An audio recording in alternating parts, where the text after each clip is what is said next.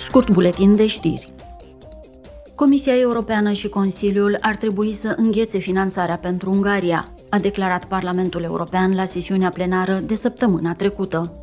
Eurodeputații consideră că această țară încalcă în continuare statul de drept, iar țările membre ale Uniunii ar trebui să adopte măsuri pentru a proteja bugetul european.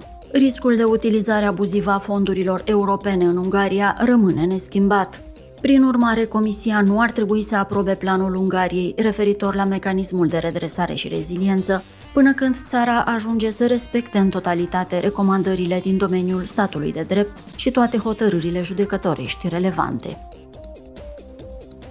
În timp ce campionatul mondial de fotbal 2022 este în plină desfășurare în Qatar, Parlamentul European deplânge moartea a mii de lucrători migranți înaintea evenimentului. El cere ca toate victimele implicate în pregătirea campionatului să fie despăgubite. Eurodeputații au subliniat că țara a câștigat procesul de atribuire a Cupei Mondiale pe fondul unor acuzații credibile de luare de mită și corupție. Astfel, Federația Internațională de Fotbal a afectat grav imaginea și integritatea fotbalului mondial. Parlamentul European a adoptat la sesiunea plenară trei rezoluții referitoare la respectarea drepturilor omului în Afganistan, Belarus și Republica Democratică Congo.